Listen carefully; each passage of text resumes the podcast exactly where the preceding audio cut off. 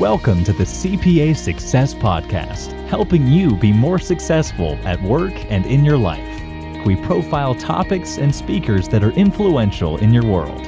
Here are your hosts, Jen Nicholson and Blair Cook. Welcome back to the CPA Success Podcast. I'm Blair Cook. And I'm Jen Nicholson. Today we have with us Anna Maria Cicerello. Anna is a CPA CA, a US CPA, and a certified fraud examiner. She's also a senior manager in KPMG's forensics unit.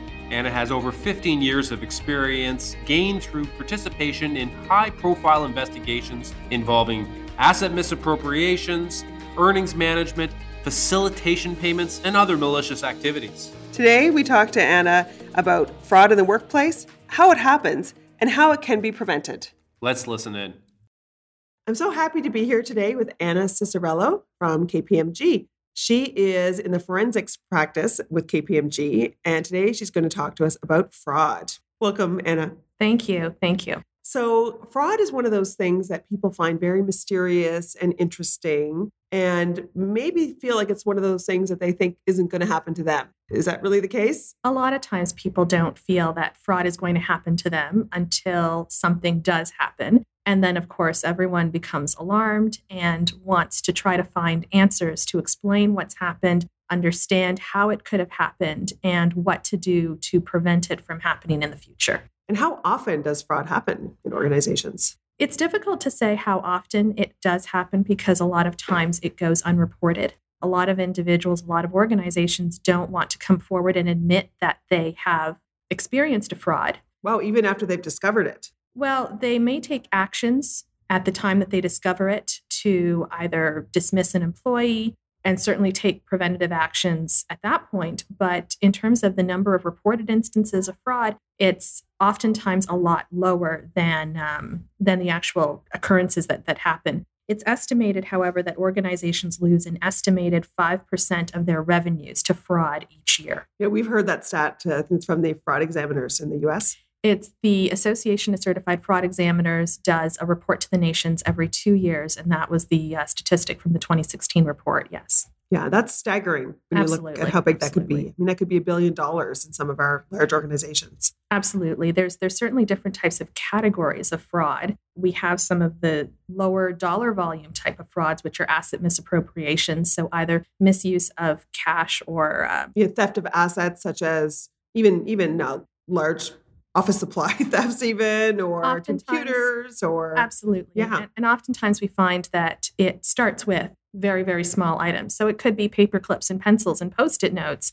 and then gradually proceed to thefts of hundreds, thousands, uh, and sometimes dollars into the millions. Absolutely. There's generally three types of misappropriations that we see, or three types of occupational frauds that we see. We see asset misappropriations, corruption. This generally involves more than one person. And then we see financial statement fraud, which is the deliberate misapplication or omissions of facts in financial statements. now, what is involved with corruption? In corruption, generally what you have is people that are not disclosing relationships that exist. Perhaps they are accepting kickbacks from suppliers in order to direct business to those suppliers. Perhaps they are paying amounts in order to secure some type of benefit. And certainly that's illegal. So, especially when it involves government officials, government agencies, government bodies. Wow, is that something that happens in Canada very much? It has happened in Canada. Certainly, the number of cases that we've seen globally in the last uh, ACFE report puts that number at about 35% of all reported cases involved corruption. Oh, wow. We have seen that in Canada as well, to a lower extent, certainly. Those types of cases, though, however, uh, certainly have a lower, uh, I would say, lower than a financial statement fraud in terms of the loss that uh, the organization incurs. So, financial statement fraud, we, we've all heard about Bre-X or Sino Forest, some of those big ones. Right. How common are those types of situations? On the last uh, ACFE report, those were at about 9.6%, with a median loss of about $975,000. That's actually decreased from the prior figure that was in the 2014 report to the nations. Those tend to be done by senior level management, often that are facing different pressures than actual employees or managers would be facing. Typically, individuals that are committing that type of fraud are facing pressures from the market to maintain a certain earnings per share, to achieve a certain earnings level. What kind of pressures cause an employee to steal? Oftentimes, it's a lot of different pressures depending on what they're facing in their life. It could be chemical addictions, could be gambling addictions, it could be health issues in their families, it could be any type of pressures that they're feeling either in their home life, from their parents, from their peers. A number of different factors can contribute to why a person might be incentivized to commit fraud. And how does it happen? I mean, it's sure people might want to steal, but how are they able to steal or how are they able to misstate financial statements? A lot of times it's weak internal controls. That tends to often be the number one contributor that we do see either internal controls that are weak or internal controls that are there but aren't functioning the way that they're intended to, or they are not monitored. So people are either able to circumvent them or, you know, bypass them completely so that they can obtain those funds or, or obtain the use of those assets without the organization being aware of it. Right. So things like I, I remember seeing a, a situation where an organization required two signatures, but one of the signing officers signed all the checks in advance so that it was easier. Absolutely. There's there's a number of different things and a lot of times organizations may have a check signing limit. So you might have check signing limit being $10,000. Well, if you're going to bypass that, you may do a check for 9,999 exactly. or you may do two checks, each one for $5,000. There's a number of ways to circumvent controls and without proper review of that without proper detective mechanisms in place it's i don't want to say it's easy but it becomes a lot more unnoticeable when those types of things happen are there certain types of organizations that are more susceptible to that, that have weaker controls? Generally, smaller organizations where there's very little segregation of control possible. That is the types of organizations where we tend to see this a lot more. But certainly, that doesn't mean that larger organizations are immune, because although you may have segregation of, uh, of duties, a lot of times these organizations have long term employees and there builds up in the culture of the organization a lot of trust amongst one another. So we've seen instances where people might share their passwords with one another and a have it on times, a sticky note on their uh, cubicle. Absolutely. Uh, under their uh, under their keyboard or you know, common passwords that are easy for people to to guess. And that becomes a really contributory factor in having these frauds um, become executed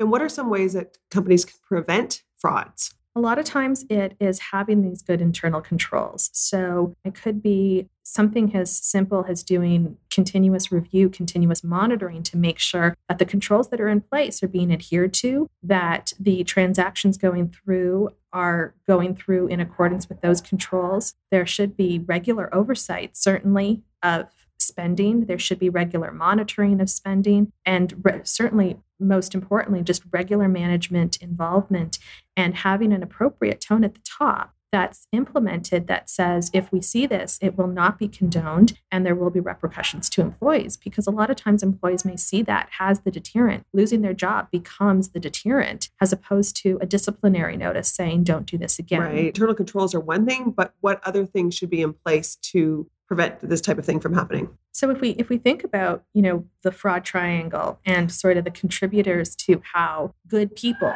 may ultimately commit fraud a lot of times it's the opportunity to do it. It could be the uh, rationalization that you know what the the organization owes me this money and it could be the pressures in their life family pressure health pressures and so forth tone at the top is really important to preventing that rationalization of no one will know. I won't get caught. The organization owes me this. They're mean to me. A lot of times, a good positive control, a good positive tone at the top will prevent an employee from thinking that it's acceptable, from thinking that it will go undetected, and from really serving as a deterrent that the opportunity may be there. There may be a weak internal control, but it'll make them think twice before taking advantage of it. Yeah, so they won't feel that they they want to or they should do it, even though they realize that they can. Correct. Is it true that a certain type of employee is more likely to commit a fraud? So let's say a newer employee versus a long-term employee? You know, what we've generally found is that individuals who do commit fraud have been with the company uh, generally more than five years. Wow. Typically at the manager level. That's not to say that frauds aren't committed by new employees just starting out, but there's certainly we can see the loss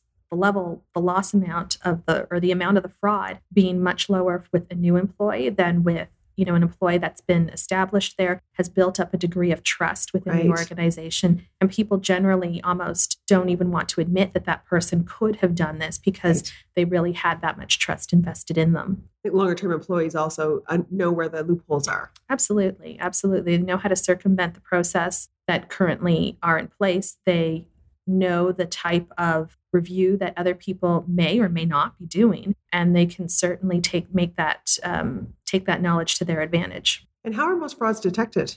A lot of times they are detected by tips despite the best efforts to have internal controls in place. In most cases they are identified by tips either employees telling their managers telling senior management or reporting them to a whistleblower or a hotline. Okay wow.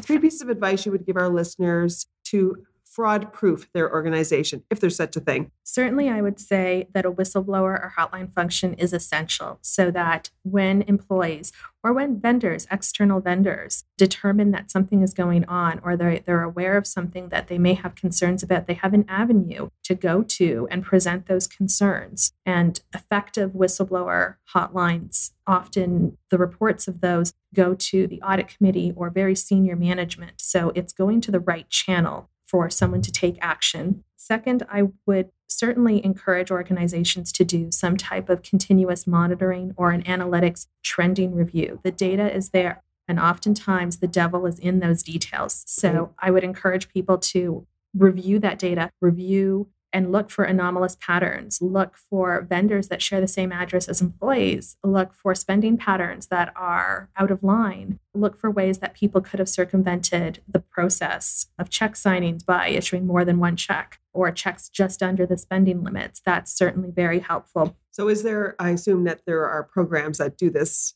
fairly easily. There certainly are programs. There's there's a number of programs available. There's a number of external agencies and accounting firms that can come in and uh, and help organizations implement these types of monitoring mechanisms. And the third item, I would certainly start with an effective tone at the top. Promoting a culture where something is not acceptable certainly does go a long way. And certainly, you know, one can never discount that everyone comes from you know a lot of different past lives so things that may be appropriate in one organization certainly might not be appropriate in another and having those types of expectations set at the onset enforced by management and continuously reinforced by management certainly does go a long way to deterring fraud and making it at least unacceptable or culturally unacceptable in an organization. That's fantastic advice. Thanks so much for joining us today. Thank you. Thank you for listening to the CPA Success Podcast. This podcast is brought to you by the Chartered Professional Accountants of Canada. Visit www.cpacanada forward slash podcast